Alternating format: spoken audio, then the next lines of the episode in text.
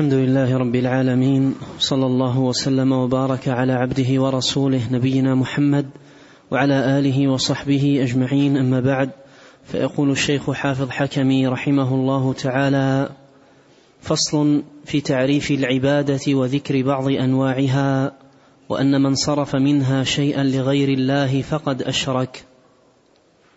قد عرفت مما قدمنا في معنى لا إله إلا الله أن الإله هو المألوه الذي تألهه القلوب أي تعبده محبة وتذللا وخوفا ورجاء ورغبا ورهبا وتوكلا عليه واطراحا بين يديه واستعانة به والتجاء إليه وافتقارا إليه. وذلك لا ينبغي إلا لله عز وجل خالق كل شيء ومصوره ومصرفه ومدبره مبدئ الخلق ومعيده ومحييه ومبيده الفعال لما يريد الذي هو على كل شيء شهيد الذي لا ملجأ ولا منجأ منه إلا إليه ولا حول ولا قوة إلا بالله. وإن يمسسك الله بضر فلا كاشف له إلا هو وإن يردك بخير فلا راد لفضله. ما يفتح الله للناس من رحمة فلا ممسك لها. وما يمسك فلا مرسل له من بعده. يا أيها الناس أنتم الفقراء إلى الله والله هو الغني الحميد. إن يشأ يذهبكم ويأتي بخلق جديد وما ذلك على الله بعزيز. بسم الله الرحمن الرحيم. الحمد لله رب العالمين وأشهد أن لا إله إلا الله وحده لا شريك له وأشهد أن محمدا عبده ورسوله صلى الله وسلم عليه.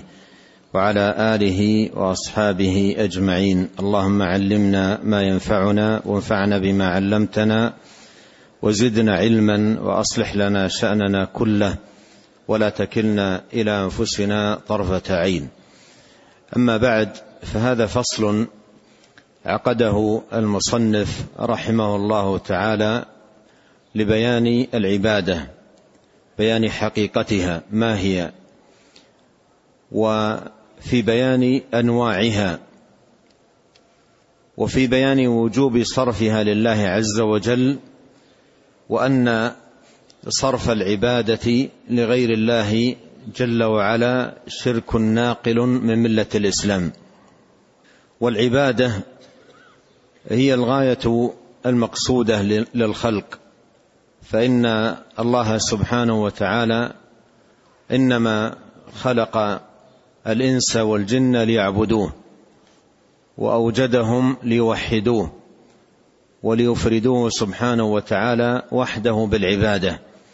كما قال الله جل وعلا وما خلقت الجن والإنس إلا ليعبدون فالخلق فعله والعبادة الفعل المطلوب من الخلق. الخلق فعل الله سبحانه وتعالى والعبادة هي الفعل المطلوب من هذا الخلق. قال إلا ليعبدون أي يوحدون ويخلصوا لي العبادة. فكما أنه تبارك وتعالى تفرد بالخلق لا شريك له فيجب أن يفرد بالعبادة لا شريك له. فلا تجعلوا لله أندادا وأنتم تعلمون أي أنه لا خالق لكم غير الله. والعبادة كما سيأتي تعريفها عند المصنف رحمه الله تعالى اسم جامع لكل ما يحبه الله ويرضاه من الأقوال والأعمال. وإذا كان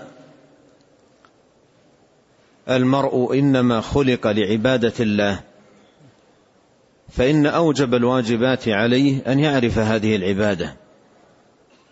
أن يعرف حقيقتها وأن يعرف أنواعها وأن يعرف أنها حق لله وحده جل وعلا لا تصرف لغيره وأن صرفها لغيره أظلم الظلم وأشنع الباطل.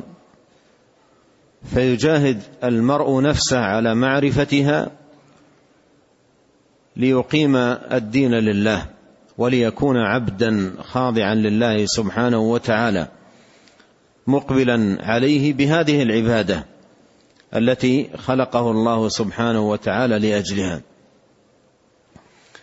وفي القرآن الكريم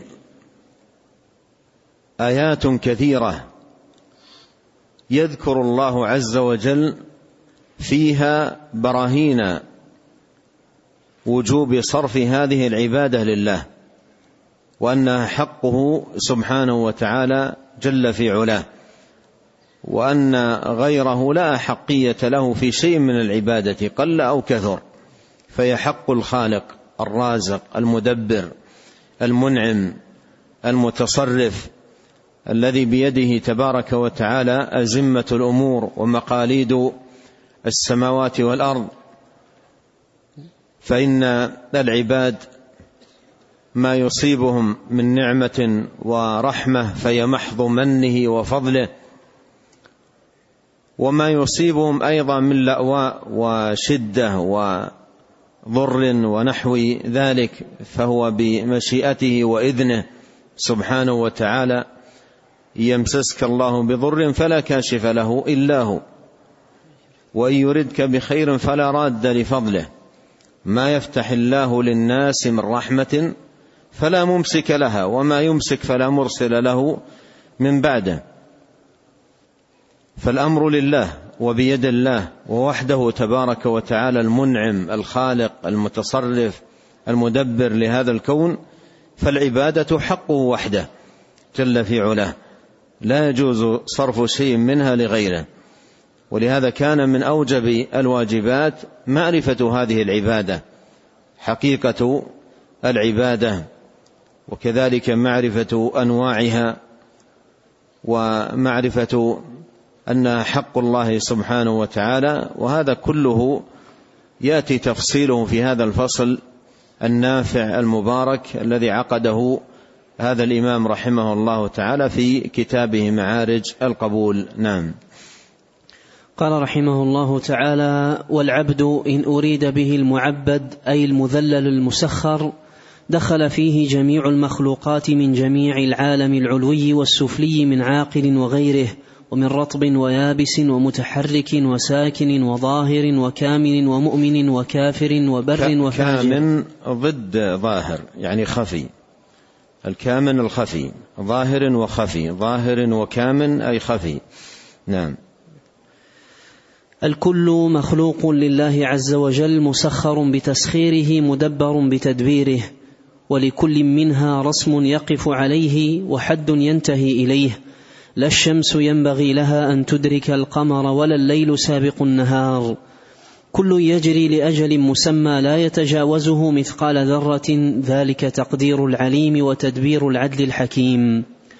وإن أريد به العابد خص ذلك بالمؤمنين.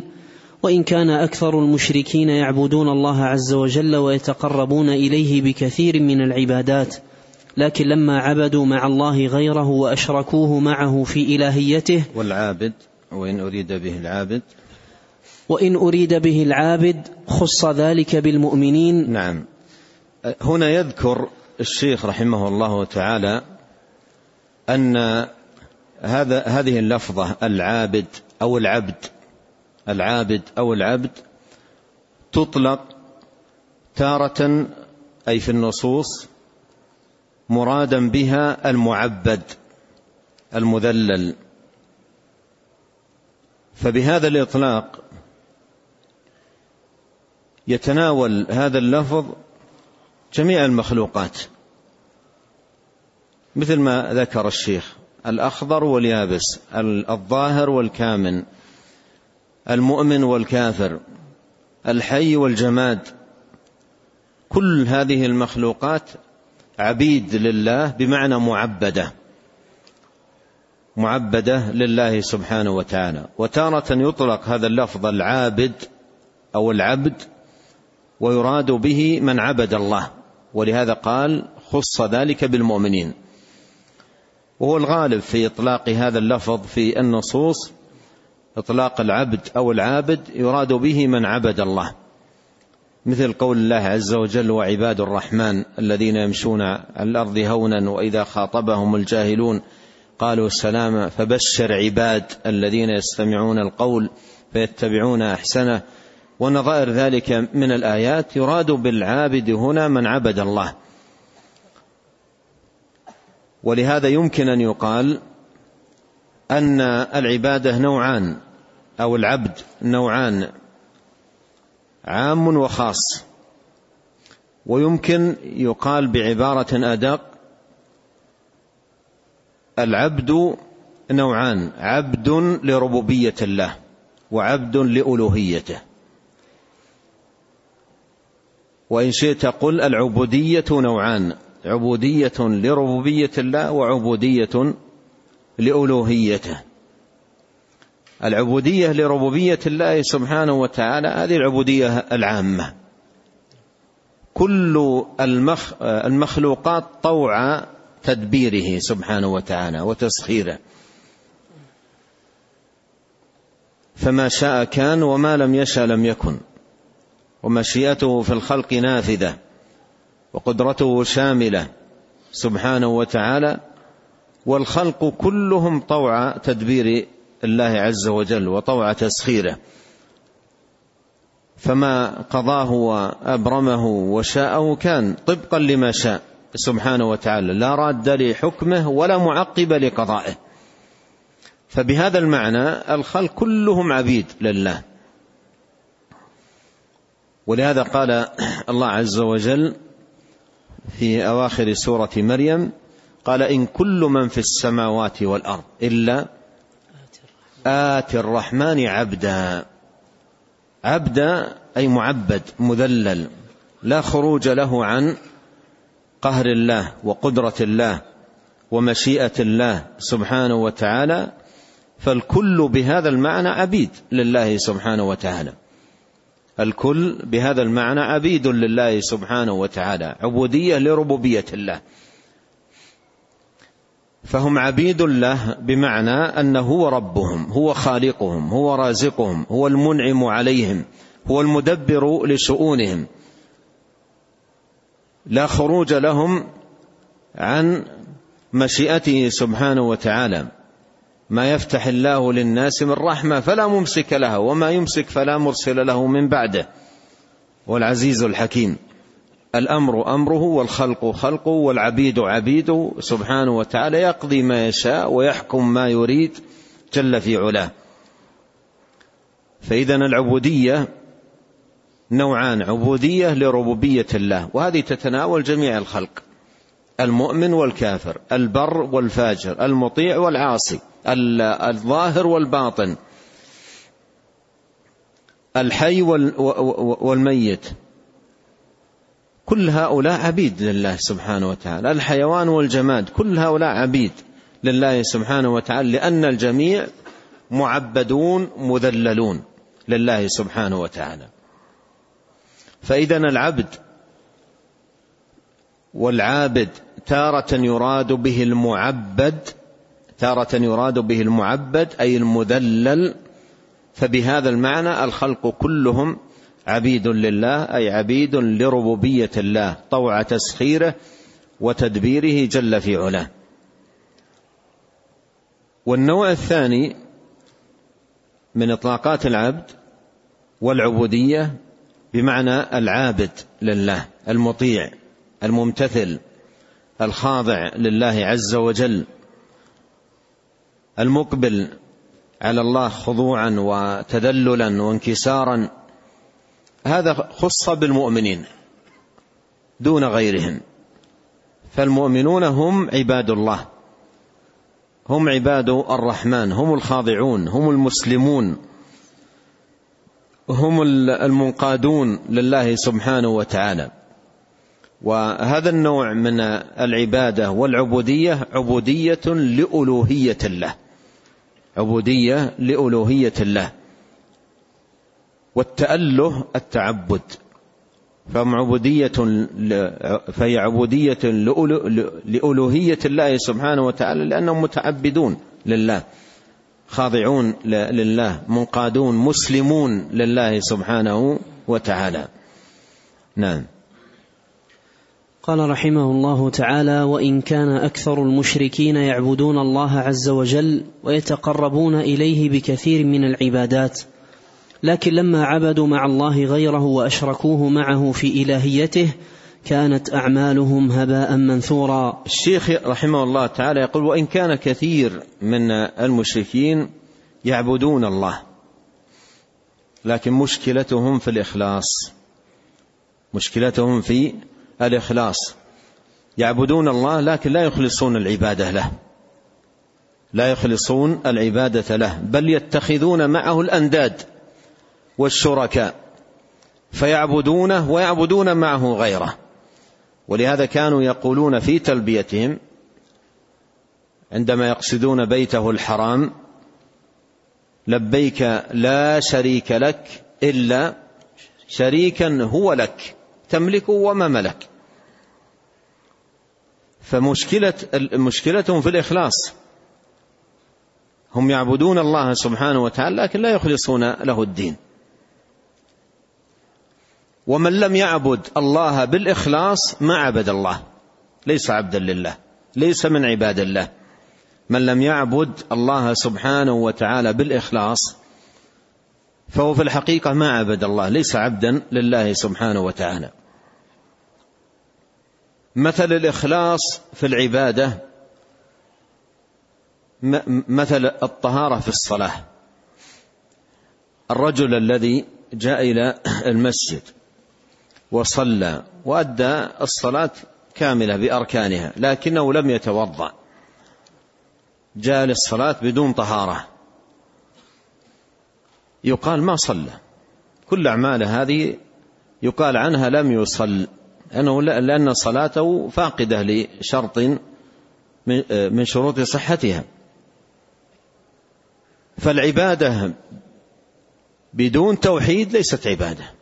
كما أن الصلاة بدون طهارة ليست صلاة.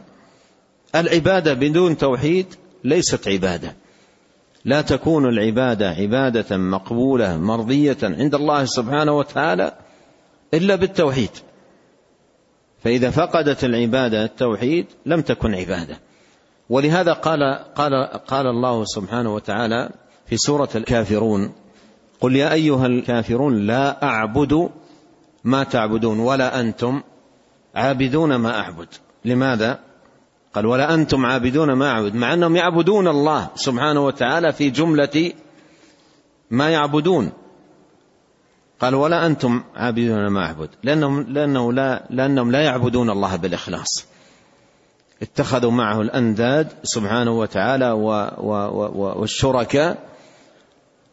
فصح أن يقال عنهم أنهم ليسوا عبيد لله ولم يعبدوا الله. لأن العبادة لله سبحانه وتعالى لا تكون إلا بالإخلاص. وما أمروا إلا ليعبدوا الله مخلصين له الدين. وما أمروا إلا ليعبدوا الله مخلصين له الدين. أي أن تكون عبادتهم لله سبحانه وتعالى وحده خالصة لم يتخذوا معه شريكا في شيء منها. ولهذا ينتبه هنا إلى أن لفظة الشرك نفسها التي هي وصف هؤلاء المتخذين للأنداد والشركاء مع الله سبحانه وتعالى. هذه اللفظة نفسها تدل على أنهم يعبدون الله. أليس كذلك؟ لأن الشرك التسوية. ولهذا إذا دخل المشركون النار قالوا تالله إن كنا لفي ضلال مبين إذ نسويكم برب العالمين. الشرك التسوية تسوية غير الله بالله. فالمشركون يعبدون الله لكنهم لا يخلصون دينهم لله فلا تنفعهم عبادتهم. قال الله عز وجل وقدمنا إلى ما عملوا من عمل فجعلناه هباء منثورا. قال عز وجل ولقد أوحي إليك وإلى الذين من قبلك لئن أشركت ليحبطن عملك. الشرك محبط للعمل مبطل له. مبطل له مفسد له كله. جملة وتفصيلا. لا ينفع مهما كان العمل حسنا وكثرة. لا ينفع إذا فقد الإخلاص للمعبود لأن الإخلاص هو روح العبادة ولبها. فالمشركون كانوا يعبدون الله سبحانه وتعالى لكن ما كانوا يعبدونه بالإخلاص. ولهذا قال الله عز وجل وما يؤمن أكثرهم بالله إلا وهم مشركون. وما يؤمن أكثرهم بالله إلا وهم مشركون. نعم. قال. قال رحمه الله تعالى لكن لما عبدوا مع الله غيره وأشركوه معه في إلهيته كانت أعمالهم هباء منثورا. كرماد اشتدت به الريح في يوم عاصف لا يقدرون مما كسبوا على شيء وقوله كمثل صفوان عليه تراب فأصابه وابل فتركه صلدا وقوله كسراب بقيعة يحسبه الظمآن ماء. هذه أمثال ضربها الله سبحانه وتعالى لأعمال الكفار. لأعمال الكفار مهما كانت مهما كثرت مهما تنوعت مهما تعددت أعمالهم هذا شأنها. إذا قدموا على الله سبحانه وتعالى يوم القيامة وجدوا أعمالهم كلها تذهب هباء منثورا. لا ينتفعون منها بشيء تذهب هباء. أعمالهم من أمثال القرآن كرماد اشتدت به الريح في يوم عاصف. أي شيء ينتفع به؟ أو كسراب بقيعة يحسبه الظمان ماء. أو تراب عليه أو صفوان عليه تراب فأصابه وابل فتركه صلدا.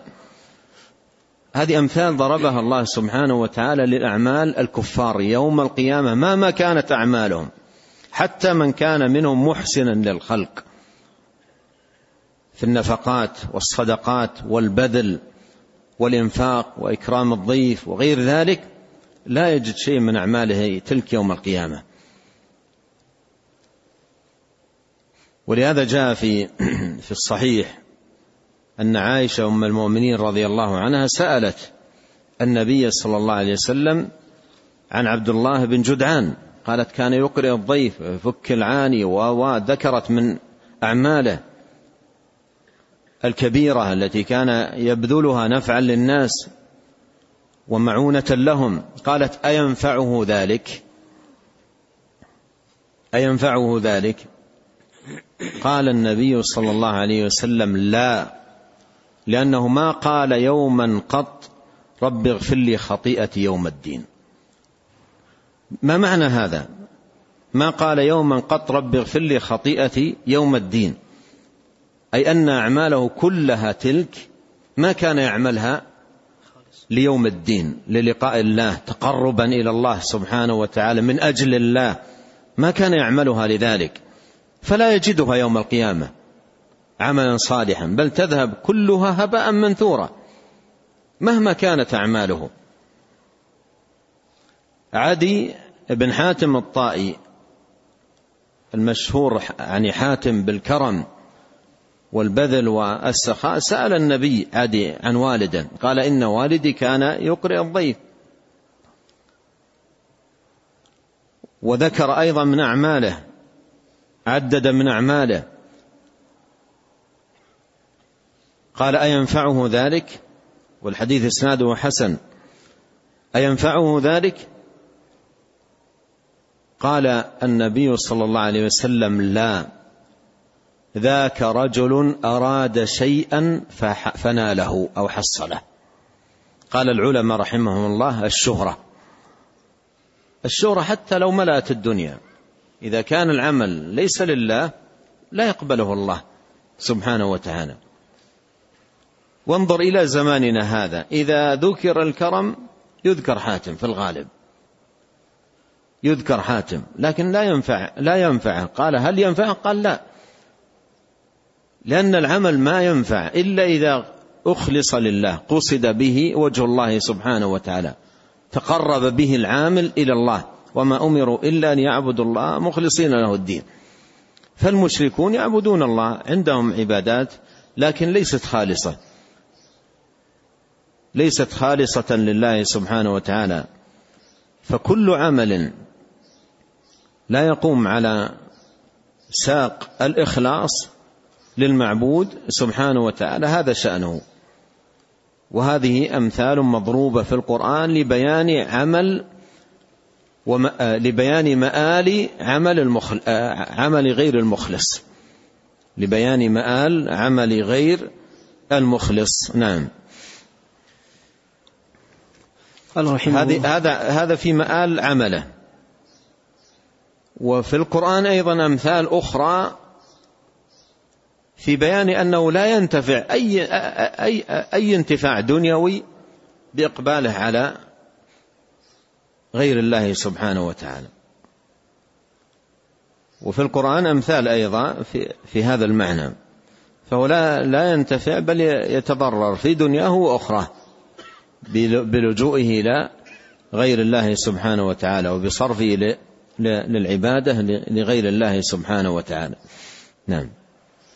قال رحمه الله تعالى وقوله أو كظلمات في بحر لجي يغشاه موج من فوقه موج من فوقه سحاب ظلمات بعضها فوق بعض. إذا أخرج يده لم يكد يراها. ومن لم يجعل الله له نورا فما له من نور. ذلك بأنهم اتخذوا الشياطين أولياء من دون الله واتبعوا ما أسخط الله وكرهوا رضوانه فأحبط أعمالهم. وتولوا الطاغوت فأخرجوهم من النور إلى الظلمات وعبدوا الشيطان وقد عهد الله إليهم ألا يعبدوه وبين لهم عداوته. عمل المشرك كما في المثل المتقدم كله ظلمات. ظلمات بعضها فوق بعض. وإذا أراد المرء أن يعرف ما يبين له واقع المشرك في ظلماته التي بعضها فوق بعض فليتأمل في حال البحر اللجي الذي يغشاه موج من فوقه موج من فوقه سحاب وفي ظلمة الليل. فانظر كيف هذه الظلمات. ظلمة البحر وظلمة الموج وظلمة السحاب وظلمة الليل. فالمشرك أعماله ظلمات فوق بعضها فوق بعض ظلمات متراكمة. فهذه أمثال موقظة في تحذير الناس من الشرك وبيان حال المشرك. والقرآن فيه أمثال كثيرة جدا. تقرب من الأربعين مثل كلها في بيان هذا الأمر وتقريره. في بيان التوحيد وحال الموحد وعظيم شأنه عند الله سبحانه وتعالى وفي التحذير من الشرك وبيان قبح حال المشرك. نعم. قال رحمه الله تعالى وقال تعالى إن الشيطان لكم عدو فاتخذوه عدوا إنما يدعو حزبه ليكونوا من أصحاب السعير. وقال تعالى أفتتخذونه وذريته أولياء من دوني وهم لكم عدو بئس للظالمين بدلا.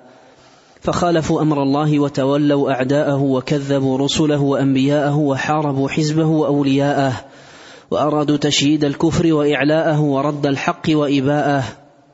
فأبى الله عز وجل إلا أن يتم نوره ويظهر دينه ويعلي كلمته وينصر أولياءه ويحق الحق بكلماته ويقطع دابر الكافرين ويجعل حزبه هم الغالبين ويجعل العاقبة للمتقين ولا عدوان إلا على الظالمين. نعم الحق منصور.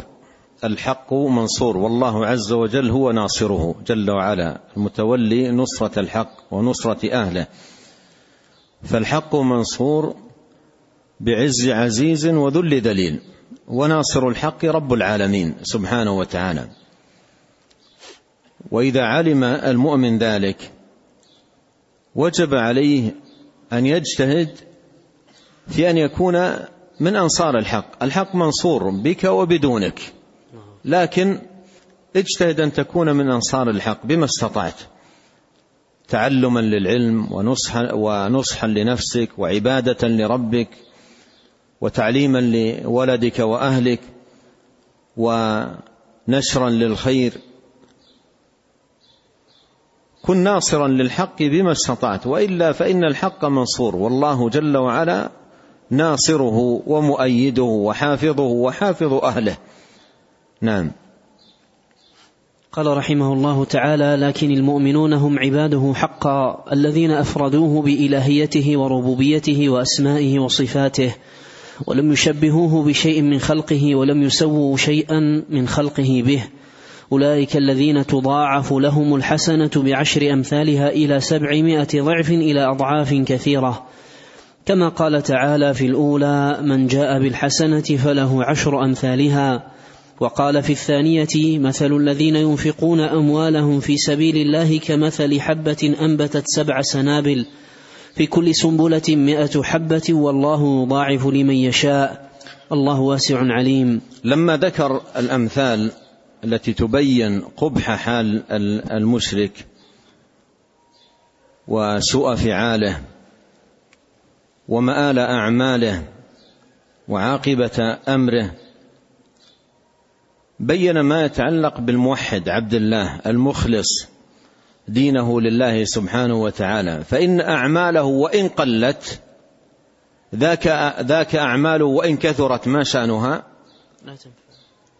وإن كثرت تذهب هباء منثورا. بينما المؤمن الموحد لله سبحانه وتعالى أعماله فإن أعماله وإن قلت يضاعفها الله له. فقليل بالتوحيد خير من كثير بلا توحيد. القليل بالتوحيد يضاعفه الله ويبارك فيه سبحانه وتعالى.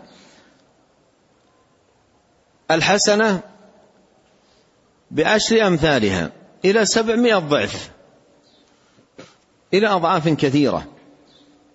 فالله سبحانه وتعالى يضاعف للموحد عمله.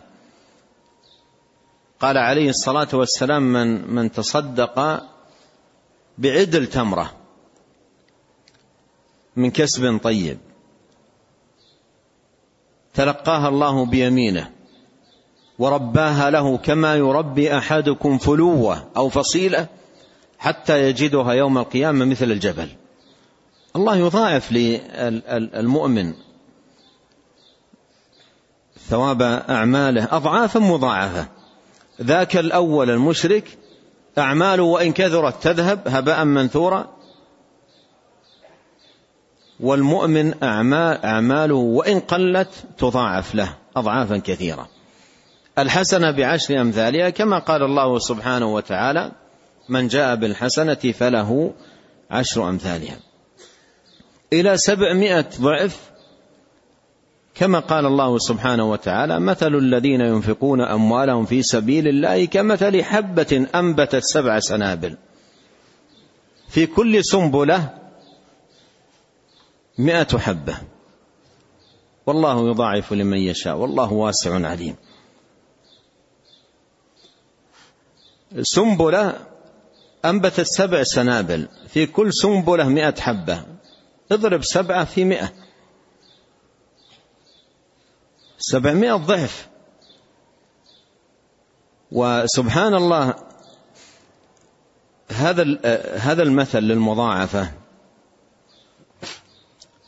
كما أن فيه ذكر العدد كما أن فيه ذكر العدد سبعمائة ضعف.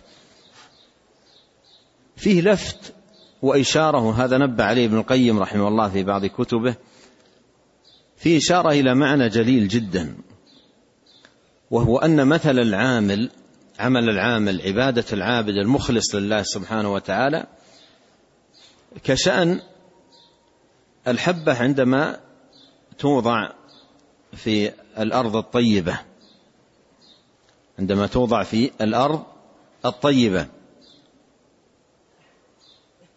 فتنمو وتزهو وتتفرع منها الفروع ويخرج منها الحبوب مضاعفة. هي حبة واحدة التي وضعتها في الأرض. لكن تأتي بعد وقت وقد وضعتها في أرض طيبة وسقيتها بالماء واعتنيت بها تجد أن هذه الحبة الواحدة أخذت منها كم؟ كما كبيرا من الحبوب. حبة واحدة تأخذ منها حبوبا كثيرا. والعمل الصالح تأخذ منه ثوابا مضاعف. فهذا مثل تراه أمامك. وعمل المشرك في المثل الذي تقدم معنا كمثل حبة وضعت على صفوان عليه تراب فجاء المطر فتركه صلدا. تركه صلدا. أي لا شيء عليه. لا يجد شيئا. الصفوان الآن إذا كان عليه شيء من البذور مع التراب إذا نزلت عليه الأمطار وجئت إليه لا ترى عليه شيء أصلا. لا تراب ولا بذور. فهذا مثل لعمل المشرك لا يجد شيئا على على عمله. بينما المؤمن كحبة وضعت في أرض طيبة فتعوهدت بالماء فيخرج منها الحبوب الكثيرة. فهذا فيه فضل التوحيد.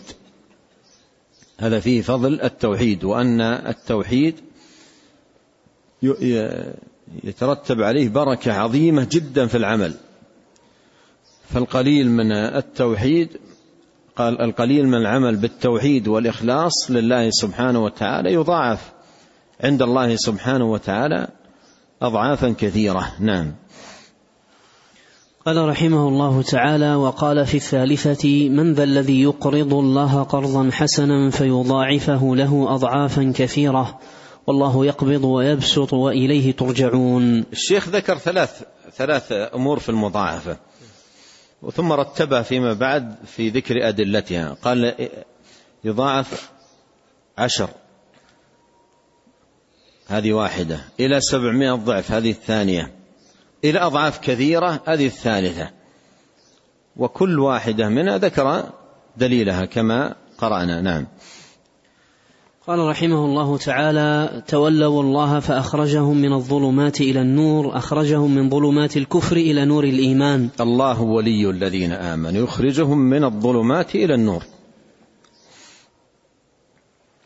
ومن ظلمات الضلال إلى نور الهدى ومن ظلمات الجهل إلى نور العلم ومن ظلمات الغي إلى نور الرشاد.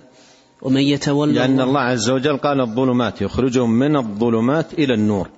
الظلمات أنواع. ظلمات الكفر ظلمات الجهل ظلمات المعاصي ظلمات البدع أنواع كثيرة.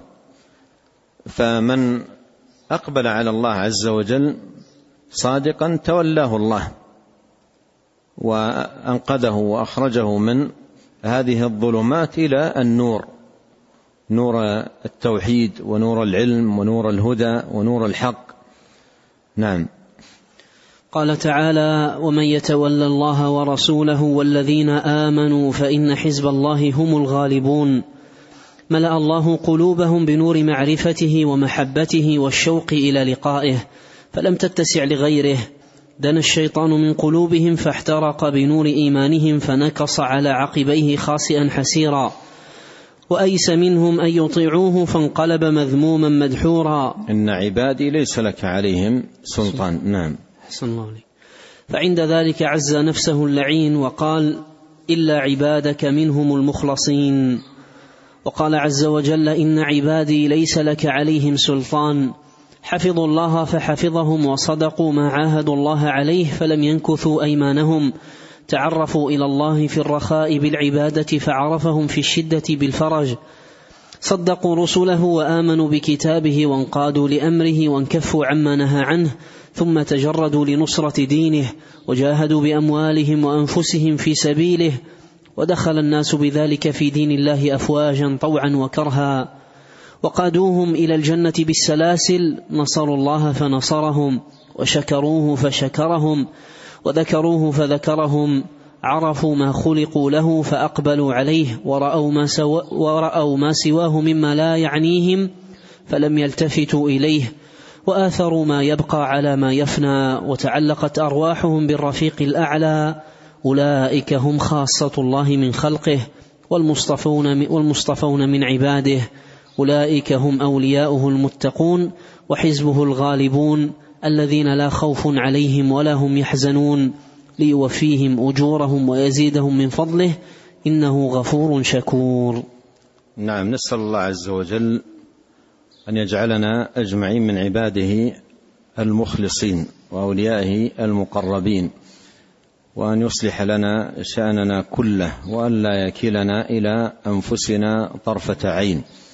اللهم آت نفوسنا تقواها وزكها أنت خير من زكاها أنت وليها ومولاها. اللهم إنا نسألك الهدى والتقى والعفة والغنى. اللهم اغفر لنا ولوالدينا وللمسلمين والمسلمات والمؤمنين والمؤمنات الأحياء منهم والأموات.